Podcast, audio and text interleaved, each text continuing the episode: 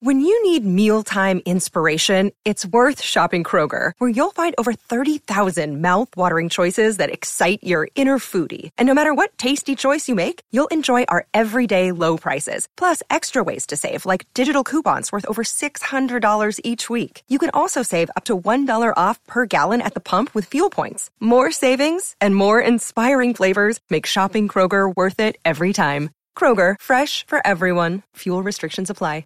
The Slate Culture Gab Fest is brought to you by Audible.com, a leading provider of spoken audio information and entertainment. Listen to audiobooks whenever and wherever you want. Get a free book when you sign up for a 30-day free trial at audiblepodcast.com slash culturefest. The following podcast contains explicit language.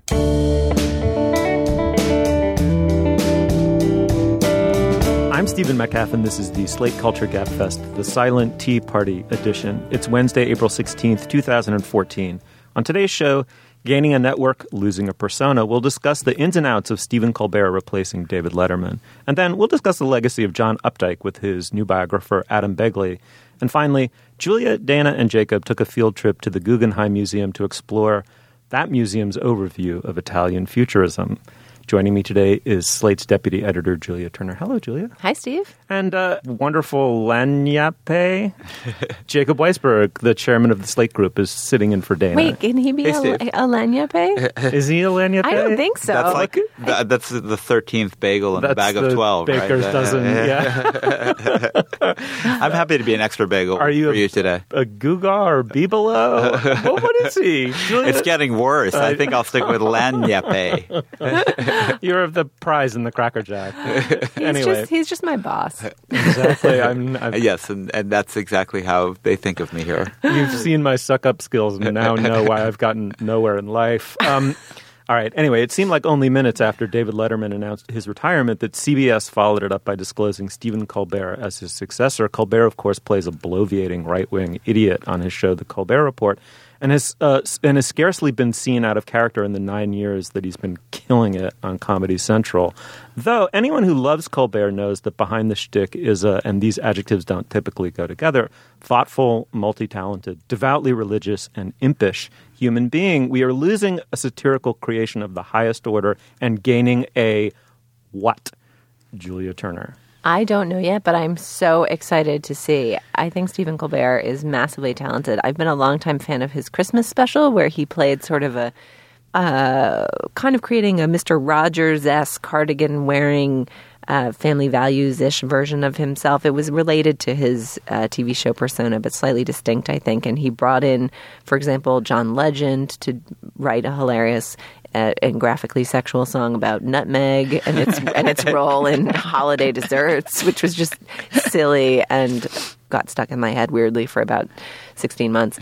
So listen at your peril. But I just think he he reminds me of Neil Patrick Harris. Like he can do song and dance and comedy. He kind of is like got a musical theater nerd underpinning in addition to great writing chops and just super warm, fuzzy instincts. I mean, that I think is part of what's made his persona work so well is that he's playing a blowhard asshole and he's so clearly just a super smart teddy bear underneath. And that disjuncture has been really fun to watch. Yeah, I mean, Jacob, that seems to me the essence of it, right? When uh, the irony here is that when he first got the gig, uh, people thought, well, what can you really pull through this tiny little keyhole? And now we've seen what you can pull, which is a, a remarkable, I mean, an enormous and lovable personality has come through that little keyhole. And now everyone is wondering, what's he going to do without the keyhole, which is kind of funny, but he'll do something wonderful, right? Well, you know, when I remember when the show came on, watching it and thinking, this is great, but how can he possibly sustain this shtick? And in fact, he's turned it into one of the greatest sustained pieces of performance art that's ever been seen anywhere. I mean, it's unbelievable the energy he brings to it, the quickness of his wit, and the way he has kept this character going. The degree of difficulty of that was like a 10. Hmm. He's now doing something that has a degree of difficulty of about a 3. However, you do wonder this guy has been doing this thing that's pure genius. I mean, I really think he is the, the most talented person on American television. And the fact that he's everyone thinks he's a hell of a nice guy is sort of is icing on the cake. Hmm.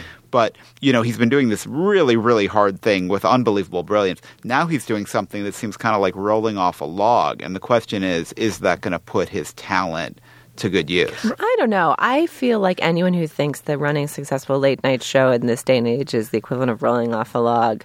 I don't. That doesn't seem quite right to me, Jacob, because those guys are most of them rolling off a log and it's super boring and fewer and fewer people are watching and the audience is dwindling. I mean, I think to make this relevant, Les Moonves, uh, the head of CBS, who was interviewed about this, um, said he felt he'd made a 20 year decision and he was very confident about this. For this show to work for 20 years, I think Colbert is going to have to do something more interesting than just uh, you know, sit behind a desk and interview Kate Hudson. Well, let's yeah. I'll frame it a little differently. Can he create a show that I will want to watch? I mean, for me, the the bar the barrier to watching television with commercials is almost insuperably high. I will actually sit through commercials to watch Colbert from time to time because he's so great. I will not do that for any other late night show host. Can he do something that will make me, and I, I don't know if I speak for anybody else here, but sort of tune in at a at a destination time because these shows you don't watch you don't set your your DVR and watch them the next day. I mean, either you get them when they're happening or you don't watch them. No, but Jake, you can start them ten minutes late and then you just fast forward the commercial and you're still in bed by eleven.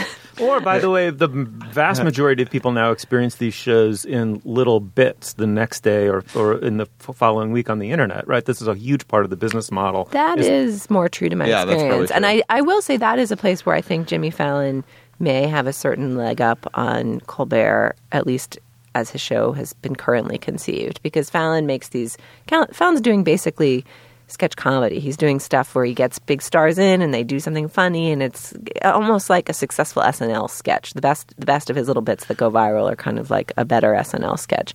What Colbert is doing is so sustained. There's so many throwbacks to earlier moments in the show. It's so clever. It's a little bit hard to pull out moments from it and have them go viral in quite the same way. I think you're really watching a segment of a TV show. It's not a sketch or a joke. And, uh, you know, I, I probably watch fewer of his bits online the next day than I do Jimmy Fallon. I'm a I'm a bit watcher. That's how I experience Colbert. But but the question I think Jacob is not only how is he going to retain you, it's how is he going to get and eat into the Leno audience and retain the Letterman audience while not losing you or me, right? That that's the challenge is is that he now needs an audience I would guess orders of magnitude larger than the one that he currently has. He cannot be a niche product anymore, and he probably can't be quite so politically barbed. I mean, he does a super smart show, and the late night shows, and some of them are very good, but they're not shows for smart people they're shows for everybody. They're for a mass audience, right? I think Fallon's a great entertainer. Letterman's massively talented. I mean, these people all, it's not that it's not skilled or difficult, but it's not brain food. And everything he's done has had a really significant component of just smartness and commentary on politics and society. That's not part of the mix right now of late night shows. Do you think he's going to be able to bring that in? One thing I loved about how this happened, though, was the massive consensus around it. I mean, I've never seen anything like this in late night television.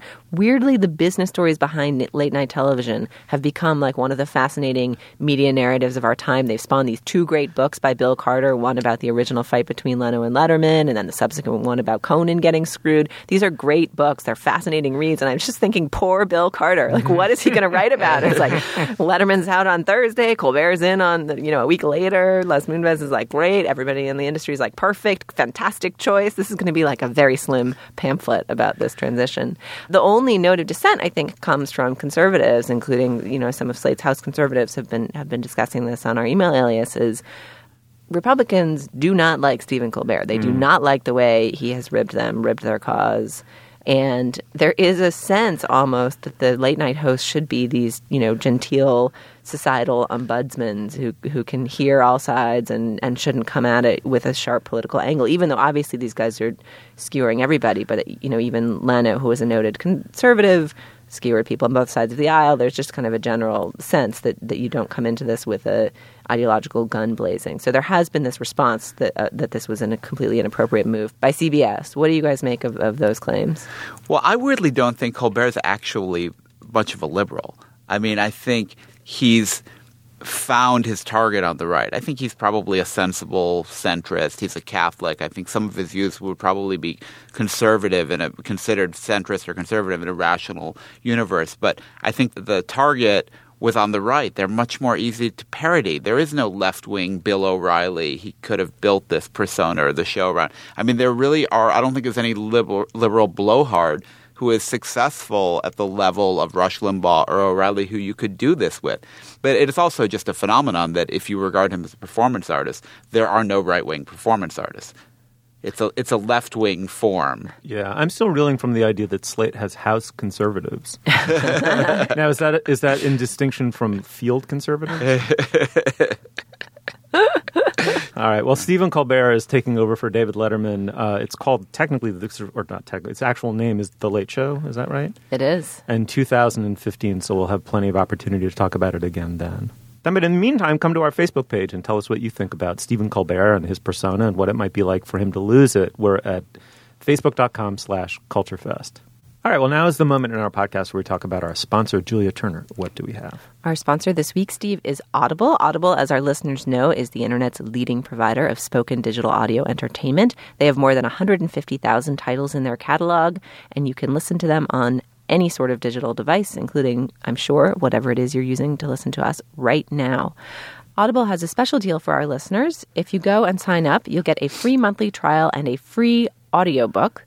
They'll also offer you subscription to the daily audio digest from either the New York Times or the Wall Street Journal, which Gail Collins, who was recently a guest on the Political Gab Fest, mentioned she listens to every day walking into work at the New York Times. I've never heard such a good ad for the New York Times Daily Audio Digest. Mm. We are also collecting here at Slate something we're calling the Culture Gab Fest bucket list. This is the list from Stephen, Dana, and me of books that you must read to be considered. Uh, basically worthy for Stephen to talk to. Like don't even don't even show up if you haven't read all this stuff.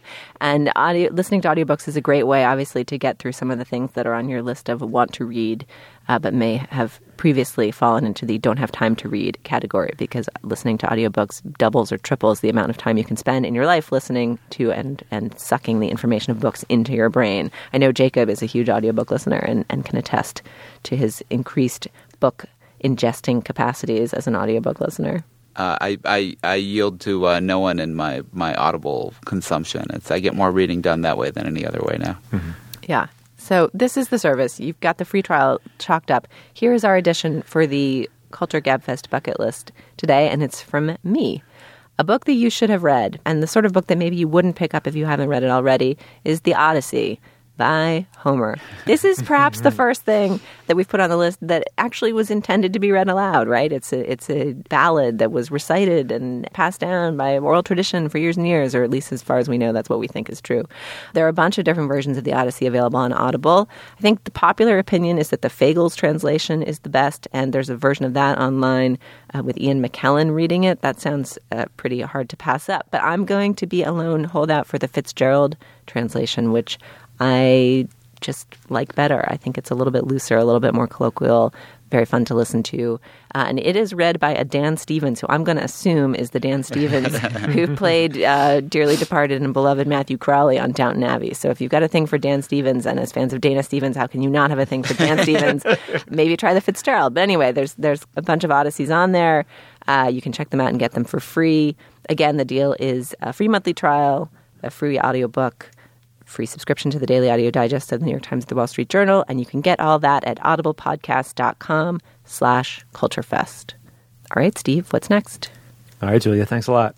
Okay, moving on. During his long career as a preeminent, perhaps the preeminent American man of letters, John Updike won two Pulitzer Prizes, two National Book Awards, three National Book Critics Circle Awards. He published 20 novels, many collections of short stories, criticism, and poetry. I especially love the criticism. My old editor at the New York Observer and very good friend Adam Begley has published the first biography of Mr. Updike, who died in 2009. Titled simply Updike, it has been called a superb achievement by the editor of the Atlantic Monthly, and it cast a spell, apparently, on Orhan Pamuk. Is that how you pronounce that? I would. the Nobel Prize uh, winner, whose review comes out this Sunday in the New York Times. Adam, welcome to the show. Thanks for having me. What an amazing pleasure to have you here. Let me begin by um, speaking for every author in America and ask you, how did you get away with not having a subtitle? well, I, I actually proposed many subtitles, all of which didn't quite fit the bill.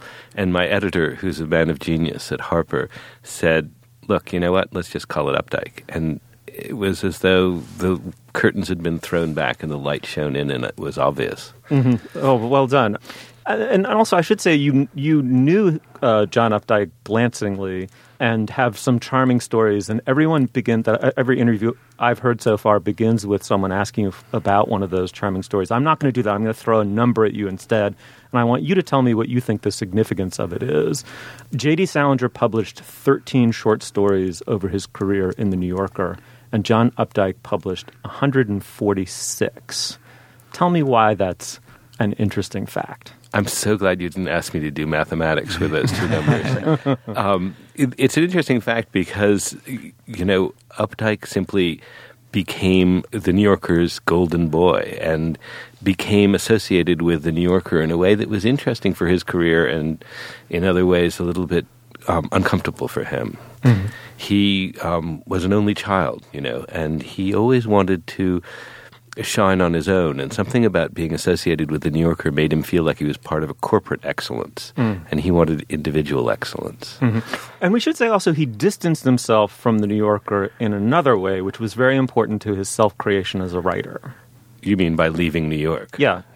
I think that leaving New York was, in some ways, I mean, it was in many ways wanting to get out of town. But in another way, I think it was an attempt to distance himself from the magazine, which otherwise tends to engulf people. Uh, The comparison would be with Brendan Gill, who had been there 20 years when Updike arrived and was to stay on another 30 years.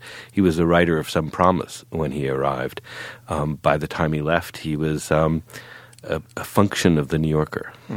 I've approached this too obliquely. Did you feel in writing the first biography of Updike that you were approaching a reputational problem that he has that's involved with his how prolific he was and what a star he was that in some ways writing seemed to come to him too easily. He applied himself to it too assiduously and in that way produced a body of work that many people find either overwhelming or it lacks a single great work in a way Well, there are a couple of questions in there, but I think that it's true that we're all attached to the romantic image of the tortured poet, and that we need to think of our artists as suffering to create art. And where there's no sweat, where Updike sits down at his desk and churns out a novel as an afternoon's work. It looks very suspicious. And then there's the question of sheer volume. People are intimidated, and there's a little Updike fatigue going on when the, the next short story comes out in the New Yorker or the next novel comes out. People say enough already. In fact, enough is a very important Updike word, the last word of the rabbit tetralogy. Mm-hmm. So, what did you discover? Did you discover a surprise hidden cache of sweat in uh, Updike's life? there was a surprise about his seemingly effortless industry, which is that it wasn't as smooth in the beginning as it looked like. There turns out to have been three novels attempted and abandoned before the first one was published. One he wrote, started writing at Harvard when he was an undergraduate. The second, while he was working as a staff writer at the New Yorker, called Home. 600 pages into the drawer. And the third, shortly thereafter, called Go Away. Um, the manuscripts of the last two exist in the Houghton Library at Harvard. The first one is lost to posterity. Well, I was curious about those, Adam. Uh, you having read those two, uh, very few people have. Should they be published, or you haven't read them? No, I've read the work of a critic I trust who was allowed in by Updike to see Home, the 600 pager, but everybody else is barred from seeing that for the next 30 years unless they um, attract the favorable attentions of the Updike estate. And based on your book, the reaction so far is that likely or unlikely for you? I think I'm done with Updike in some ways. I'm not sure I'm going to go back into the library and read unpublished Updike. I, I think that um, I might move on. It's a it's a funny complaint about Updike that he that it came too easy for him. I mean, nobody makes that complaint about Mozart or you know other marvelously productive artists, but it is it is true. And I wonder if it's partly because there's so much Updike, and it's all at least good that you can't, as a reader, sort of own his work. If you're if you're a Roth fan or a Bellow fan, you've probably read it all. It won't it won't dominate your life, but but it is really to take on the project of reading all of Updike would be a massive, massive undertaking. Yeah, especially if you read slowly as I do. But um, the I think that there's a way into owning Updike, which a lot of people use, um, which is to, to read the tetralogy, read the rabbit books. Um, and then you have a sense of, uh, because they, they are written over four decades, you have a sense of his whole career in one shot. Though I actually have a plan for people who want to start doing that, which is not to start with the first one, but to start with the third one, Rabbit is Rich, and then have then read Rabbit at Rest and then circle back. This is like George Lucas and the and the official order of the Star Wars books. Now you're, you're revising history. Yeah, I'm not sure I'm revising history. One of the virtues of my plan is that you end up with, with my favorite Rabbit book, which is Rabbit Redux. Ah. Which is an explosion of sexual, racial, and social energy in otherwise rather placid world of uh, Rabbit Harry Angstrom. I have to to, to raise my um, my non Y chromosome having finger here, and and just say I'm a massive Updike fan. I'm not. His sentences are mesmerizing. I love what work of his I've read. But Rabbit Redux was a harder read for me because I think the question that a lot of Updike's critics raise, which is is he a brilliant writer with interesting things to say about sex and gender relations, among many other topics, or is he a prurient weirdo who writes great sentences? Well framed. My general mm-hmm. answer to that is that he's a brilliant person with interesting things to say. After reading Rabbit Redux, I began to feel like the shading between a Rabbit and Updike was a little thinner than, than maybe I had felt in other works. And I wonder how you felt approaching that question, which I think is a common one to ask about his purported misogyny, his attitudes towards sex as you as you went through the biography. One of the disappointments for me was reading the early works of Updike. You, I ran into female character after female character who was described as dumb or um, passive, who was simply an object of the male gaze. But as you go along, you see Updike realizing what he's done and beginning to infest his women with a life and a point of view that makes a difference. And so, if you take, for example, Janice, the um, Harry Angstrom's wife, in Rabbit Run, she's a pathetic creature, really. And by the time you get to Rabbit at Rest, or even more, the little sequel he wrote, Rabbit Remembered, you have an in, a, an entirely rounded, um, sentient uh, feeling. You know, a, a human being you want to see through. And I think that that's a measure of his development. I mean, he reacted to the feminist criticisms that were leveled against him in a way that I think was admirable. I, I think he became the intelligent man with interesting things to say about gender and sex. But he possibly started out as, in, in the memorable words of David Foster Wallace, um, a penis with a thesaurus. Steve, I'm getting you. You've been a little quiet. I'm getting the feeling that maybe you're not as much of an Updike lover, and I just wonder where you come out. Well, I have a ridiculously reductive and facile theory about dyads in the history of the arts. And so occasionally a choice is foisted upon the listener or the reader. So Mozart or Beethoven, these seem to represent Beethoven is heavy, romantic, interior. The only way out is through. Uh, Mozart is light, facile, brilliant, the, the voice of God, virtually untrammeled by human interference. Lennon or McCartney obviously, maybe Dostoevsky or Tolstoy would be another one. I, it just seems to me that Roth and Updike are the great dyad of American letters of the past couple of generations or the post-war era. And for whatever reason, I'm I'm more attracted to Roth as a writer uh, uh, than I am Updike. But I admire Updike. I mean, the same way that one has to admire Dostoevsky, no matter how much you love or worship or prefer Tolstoy. It's a comment on one's own temperament and not on some intrinsic quality of the uh, artist, certainly not in any in, in any ranked way. Uh, and that's just the way I feel. So I have very little to say about him in some ways. Adam, cure me of this. I mean, well, it's Passover. We should talk about Henry Bech. yeah, um, you know, if you, I think if you went into Bech and read Updike's Jewish alter ego, you might get a little, you know, angle on how Updike and Roth rubbed each other, hmm. happily and unhappily. Um, and maybe I don't know. Maybe you'd go for and as well as and in both as well as either or. Well, here's the question: Is there? Do you credit the story that Roth, after a, a scathing review by Updike of Operation Shylock, had to check himself into a mental hospital? There's some controversy about whether they were rubbing each other quite that. According to Claire Bloom, his ex-wife, uh, Roth's ex-wife, he actually wrote on the admission sheet for the psychiatric hospital that he checked into that the cause was Updike's review in the New Yorker of Operation Shylock. I, I guess it's up to Blake Bailey to go in to, and if he has permission to check the psychiatric records and find out. Um, and we should note that Roth recently wrote into the New York Times from seclusion in Connecticut Denied that story. He, to uh, strongly contest the claim. And he denied it to me, and I and I dutifully recorded that denial in my book. But you know, I think that this is a question where there is a, a written record, and if it proves that there's no such um, annotation on his admission sheet, then Claire Bloom was perhaps just being a uh, wronged and vengeful wife, ex-wife. Mm. I think they have more in common than people think. I mean, obviously there are big differences. You know, Updike doesn't do game playing metafiction and he doesn't do the kind of you know broad Jewish humor that Roth does, where you can write a book around a, a punchline.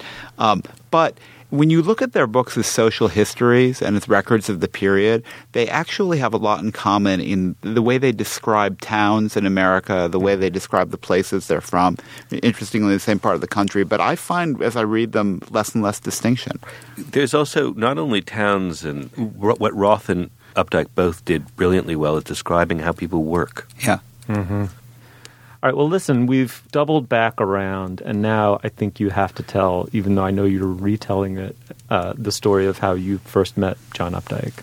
Well, my parents and the Updikes were friendly um, right after college in the very early 60s when I was a baby.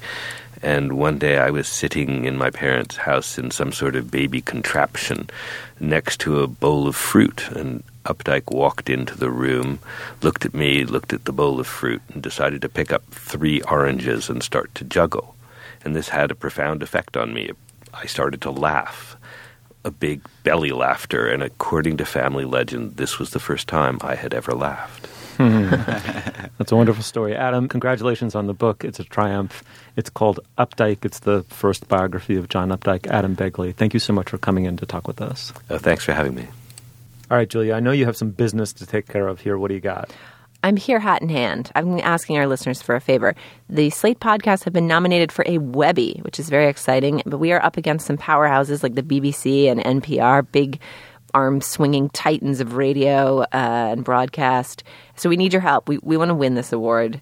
It would make us happy. So go to slate.com slash Webby. It will take you to where you can vote for Slate's podcasts to be victorious in our Webby contest. Again, the URL is slate.com slash Webby. Vote Slate. Unless you really love the BBC, but come on, vote Slate. We're the ones who told you about it.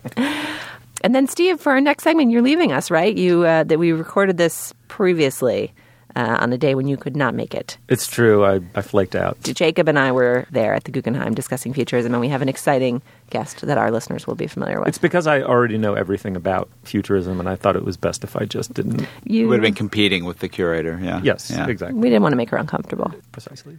All right. Let's uh, cue the tape. For this segment of our show, we are at the Guggenheim Museum with Vivien Greene, and we have a slight cast change. Dana Stevens is here with us. We're checking out Italian Futurism 1909 to 1944, which is an exhibit spanning the whole Guggenheim Museum, and it's up until September 1. Uh, and we're here with the curator, Vivien Greene, to talk to her about the show, putting it together, the history of futurism, the future of futurism, and the rest. Uh, Vivien, thank you so much for having us. And thank you so much for having me on the show. I should note before we start interviewing Vivien Greene that we're recording in the amazing space, the Guggenheim Museum on Fifth Avenue in New York. Uh, so you'll hear some cavernous echoing and, and a, a, fountain burbling that may stop burbling at some point. So bear with the, the atmospheric noise behind us. Mm-hmm. Tell us a little bit about the origins of the exhibit, um, why you guys decided to put one together, and, and how it came together. Well, the impetus was that there's not been a large scale exhibition on Italian futurism in the United States ever.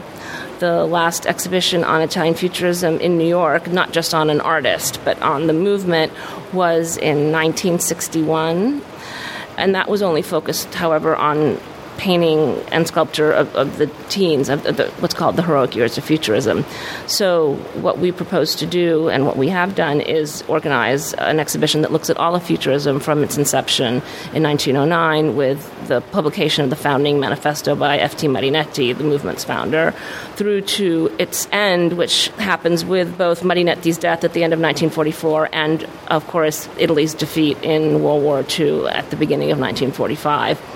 Beyond that, we also look at futurism in all of its multiple languages because there's been a tendency to only look at painting and or a little bit of literature and ex- instead the movement programmatically began founded as, as, a cultural movement, a political one, so it touched every aspect of life, and so we attempt to do that with our presentation. Yeah, I love as you walk through the exhibit, you see painting, you see sculpture, you see pamphlets, you hear spoken word performances, you see a coffee set, you see an armoire, you see uh, embroidered vests. Uh, there's kind of a range of products and approaches here. Remind our listeners what the animating idea behind futurism. What was the thrust of the Marinetti Manifesto?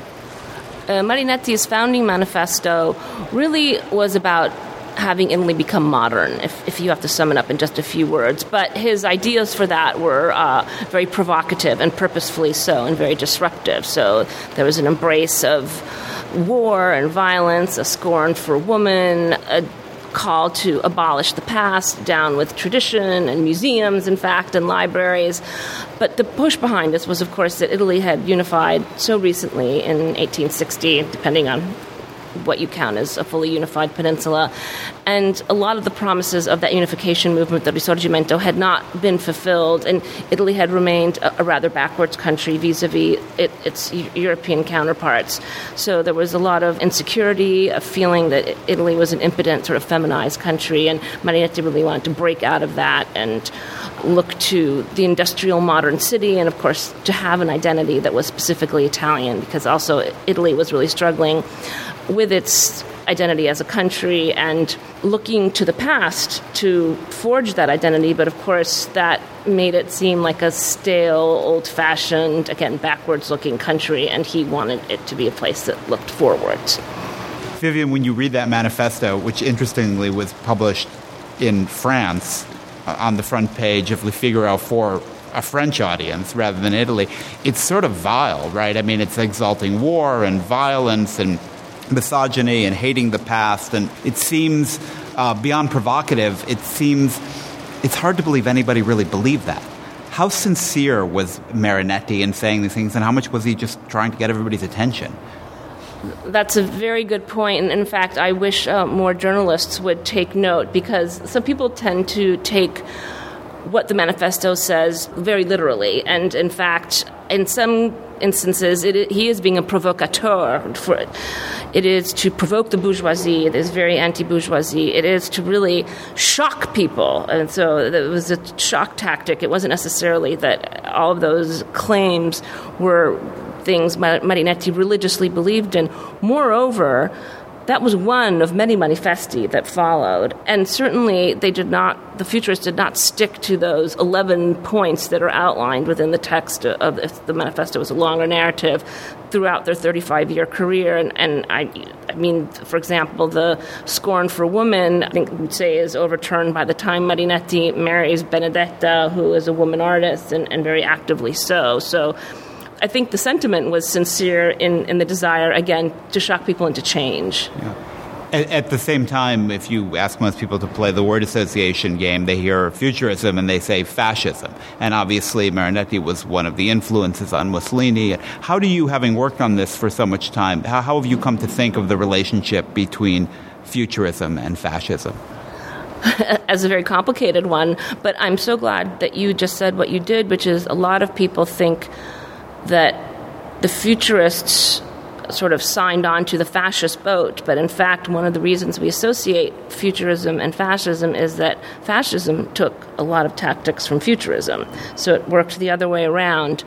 Of course, when the futurists began, they were all of the left, but as many of the extreme left to go around the back to the right is not so far away. Being part of the interventionist movement that wanted Italy to uh, negate its neutral stance at the beginning of World War One and enter the war. Uh, led to an alliance or, uh, between Marinetti and Mussolini, among others. Um, but what I really learned along the way is that there were many different types of futurism and fascism, and in a way, you have to take it on a case by case basis.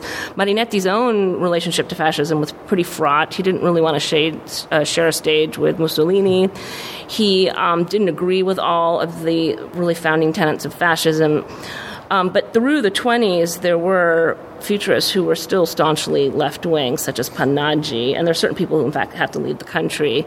What's interesting and also paradoxical, in fact, that's one of the leitmotifs of the show, is sort of the idea of paradox and contradiction, because that's very much futurism and I'd say Italian culture as well. And I'm half Italian, so I, I get to say that. But um, is that the, the futurists were not the chosen art of the fascists, and in fact, the fascists really preferred the classicizing artists that belonged to that group or movement we associate with the return to order. Mm. So we associate those two things in our minds, but in fact, they're not so well. Um, tied together. What they both are, and I think one of the reasons we put them in, we, we put the two together is they were strident, stridently nationalistic. It was beyond patriotism. So I think that incredible aggressive nationalism was a real powerful bond in terms of the more conceptual side of, the, of both movements. Something that strikes me walking through when speaking of paradox is that this just seems like a distillation of every modernist movement you could think of. You know, you see cubism in there and surrealism and dada and I don't know, concrete poetry and just basically every sort of avant-garde of the 20th century seems like it has some sort of I'm not going to say its roots or its seeds because some of it some of this is in turn imitating earlier forms, but it's all in there somewhere.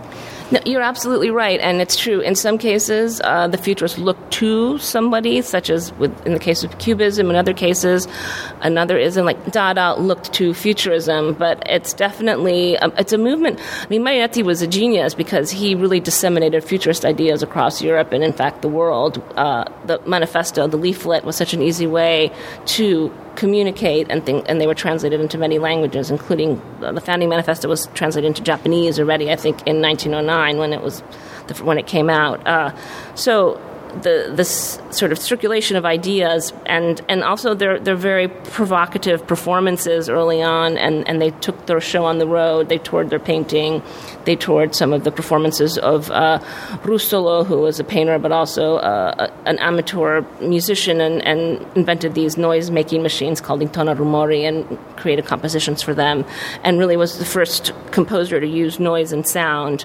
as as, as a composition I mean long before we have John Cage. So. Chirco andare, Chirco venire. Forse.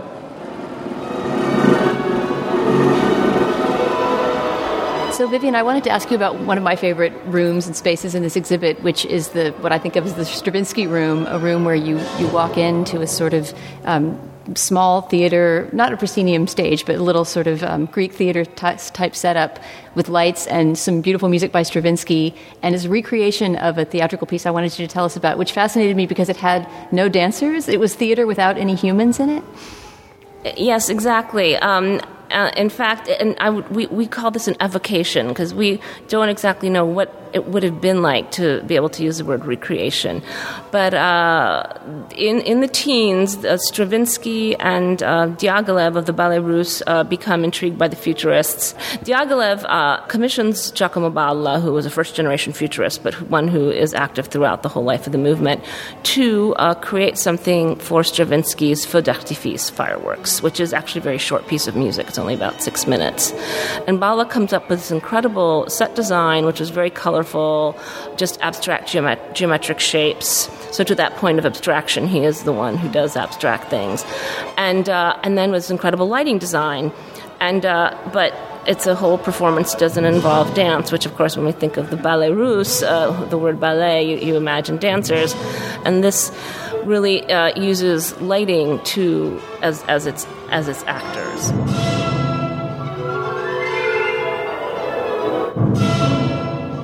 The irony is that Balla, um, th- this was a big failure. It um, premiered, and uh, in fact, dress rehearsal went very well, and that's where all the journalists were to write the reviews. And then in the evening, there was um, some kind of sciopero strike, of course. it's Italy, you know, and with the technicians, and I think also some technical problems. And so the music is playing, but the set isn't doing anything. There's no lighting, and Balla runs to the lighting board halfway through the set. But I, he was an artist. I don't think he really knew the ins and outs of how to run it properly, uh, do, do lighting cues. And so it was an utter failure, and it was never done again. And yet it remains it remains one of the most sort of important performances uh, for futurism just because of the, the use of lights and the place of actors and, and this very, again, immersive experience. It's, it's a little sort of 1960s Jimi Hendrix, I'm on acid, you know. and I yeah, think that has a, happening and it freaks me out. Girandole della tenuta, tenuta. Pazzia! All right, so we've moved to a work that Vivien is going to introduce us to now. So I, I, thought it would be interesting to look at Fortunato Depero since uh, this is actually a series of charcoals that he made for illustrations for a book by a Swiss Egyptologist named Gilbert Clavel, uh, in English entitled An Institute for Suicides. And it shows you that futurism does have a sort of Janus face, so there, there, there is this uh, more um, almost proto surrealist look to some of Depero's work and these very mysterious f- figures, this actual hun- actually this hunchback figure. But I wanted to stop here because this Clavel uh, was gay and lived on Capri and was part of this very international intellectual circle that hung out there. And he goes to Depero's studio and sees this very kind of weird, quirky work that he does. Um, and, and Clavel is very captured by that and was writing this book, Institute for Suicides, which was about a man who was quite ill and goes to a sort of Swiss sanatorium, as it were, to commit suicide. And there you could choose the ways you committed suicide, which included suicide by drug overdose, by alcohol overdose, or by sex overdose. So it's this very, again, kind of proto surrealist novel. And when he saw Depero's work, he, he, he said, You're the one who has to illustrate my book. And, and he and Depero actually developed a very strong friendship. And um, interestingly, uh, Clavel had a curvature, really severe curvature of the spine, a whole series of illnesses, which so the book ends up being very autobiographical. But it introduces the, the fact that with, with futurism, as we were saying before, you can see a lot of other elements of other avant gardes. And in some instances, it's just that certain artists had such a really kind of specific stylistic approach. Um, and, and Depero is one of those. I mean, he brings something so different to the table than anyone else that, that, we, that you look at. Um, and I think some would question is his work really futurist, except that he calls himself a futurist and is associated with the movement. And conceptually and theoretically, practices everything futurist, like the idea of the total work of art. Depero is one of the ones who really promotes that. He's the one who co authors the manifesto about the futurist reconstruction of the universe. He, like Balla, is one of the first to start a casa d'arte, an art house, where they actually make kind of artisanal things so you could have futurism in your home, because the idea was to redo everything futurist. Um, but I just wanted to bring up sort of th- this, this difference that can also exist within the movement. Piedigrotta! In bocca, suonatore, apice del cono suono.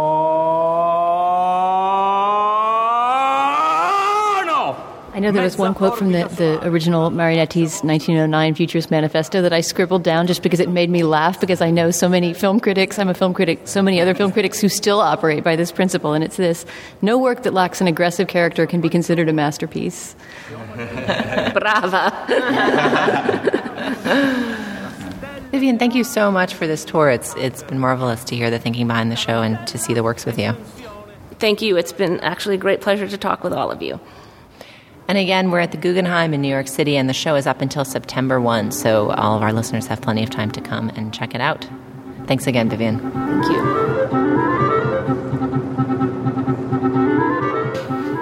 All right, well, now is the moment in our podcast where we endorse. Jacob, what do you got? Uh, you know, I just saw a play at the Public Theater I really liked. It's called The Library. It's actually directed by Steven Soderbergh, who I didn't know he directed any plays before. And um, it's with his actress Chloe Grace Moretz, who may be oh, yeah, yeah. known to some of our uh, younger listeners. It's derived very heavily from Dave Cullen's book about Columbine, which I, I, remember we ran some of the original pieces from in Slate, and it takes off of the idea that there was a school shooting in a place very much like Columbine, and what happens in the community when they turn against this one woman who they think, accurately or not, was helpful to the killers rather than the, the victims. And it's this sort of fascinating idea about, about mass psychology in that circumstance. I thought it's a super interesting play. It's on for a limited run at the Public Theater. Fantastic. Did he just direct it or did he write it? No, he. I think he was very closely involved in it, but the writer whose name I was not familiar with is, is credited. It's not Soderbergh, but I think it's his project. All right, so he's sticking with his vow to stop making movies for, so for far. a couple months. Yeah, exciting. All right, Julia, what do you got? I want to recommend a web video. There was definitely some chatter when Colbert was bumped upstairs about the lack of women on uh, primetime late night. And unless Colbert is taking on a very new character for his uh, new show, that, that will remain true. But Amy Schumer, who's a comedian with a show that's getting a lot of plaudits on Comedy Central, was one of the names that was kicked around as a possible late night contender. And she has a very, very funny video skewering Aaron Sorkin and starring Josh Charles, who was one of the stars of Aaron Sorkin's early show, Sports Night, that is called The Food Room and has newsroom style pomp and excess applied to working in a fast food environment. And if you just imagine Sorkinian flights of fancy and horrible gender politics put into a world where people are selling giggle meals and having arguments about apple slices versus curly fries. Uh, you are beginning to imagine what a delightful video this is. So I recommend the video. It's actually available to be seen on slate.com's Browbeat Culture blog. Excellent. All right. Well, what is the most poetic month, right? We're in it, right? April, you've got uh, you know the prologue to Chaucer's Canterbury Tales, and you've got, of course, April is the cruelest month uh, the famous opening of The Wasteland. But there's another one that people always forget, which is that Frost, Robert Frost, you always have to go with a Frost poem early in spring, right, Julia? For you, it seems to be year round, Steve. uh, a poem of his that I read very rarely actually is a great April poem. It's Two Tramps in Mud Time, which is very famous for the final stanza where he says, uh, my object in living is to unite my avocation with my vocation. But earlier on in the poem, he's got this great little riff about April, which is um, uh, you know how it is with an April day when the sun is out and the wind is still. You're one month on in the middle of May. But if you so much as dare to speak, a cloud comes over the sunlit arch, a wind comes off a frozen peak, and you're two months back in the middle of March. and then he goes on with other wonderful Frostian divagations. But it's a freaking wonderful poem, and I'd forgotten it, but I was having a little April jag and rediscovered it. So that is my endorsement. That's wonderful. That Very just nice. sums up the week. Well, since this year it's April that came in like a lion, and hopefully we'll go out like some lesser creature. God willing, absolutely. Mm-hmm. Jacob, let me just say that you are a a God among men, and that in the future I will come up with better SAT words with which to suck up to you when you come on our show. Well, from Lagniappe to God, that's a pretty good show. I think we have a title. Jacob, thanks for uh, for filling in for Dana and Steve. I'm going to book you for my next vacation too. Thank you both. It was fun doing it. Yeah, it was fun. Julia, thanks so much. Thanks, Steve.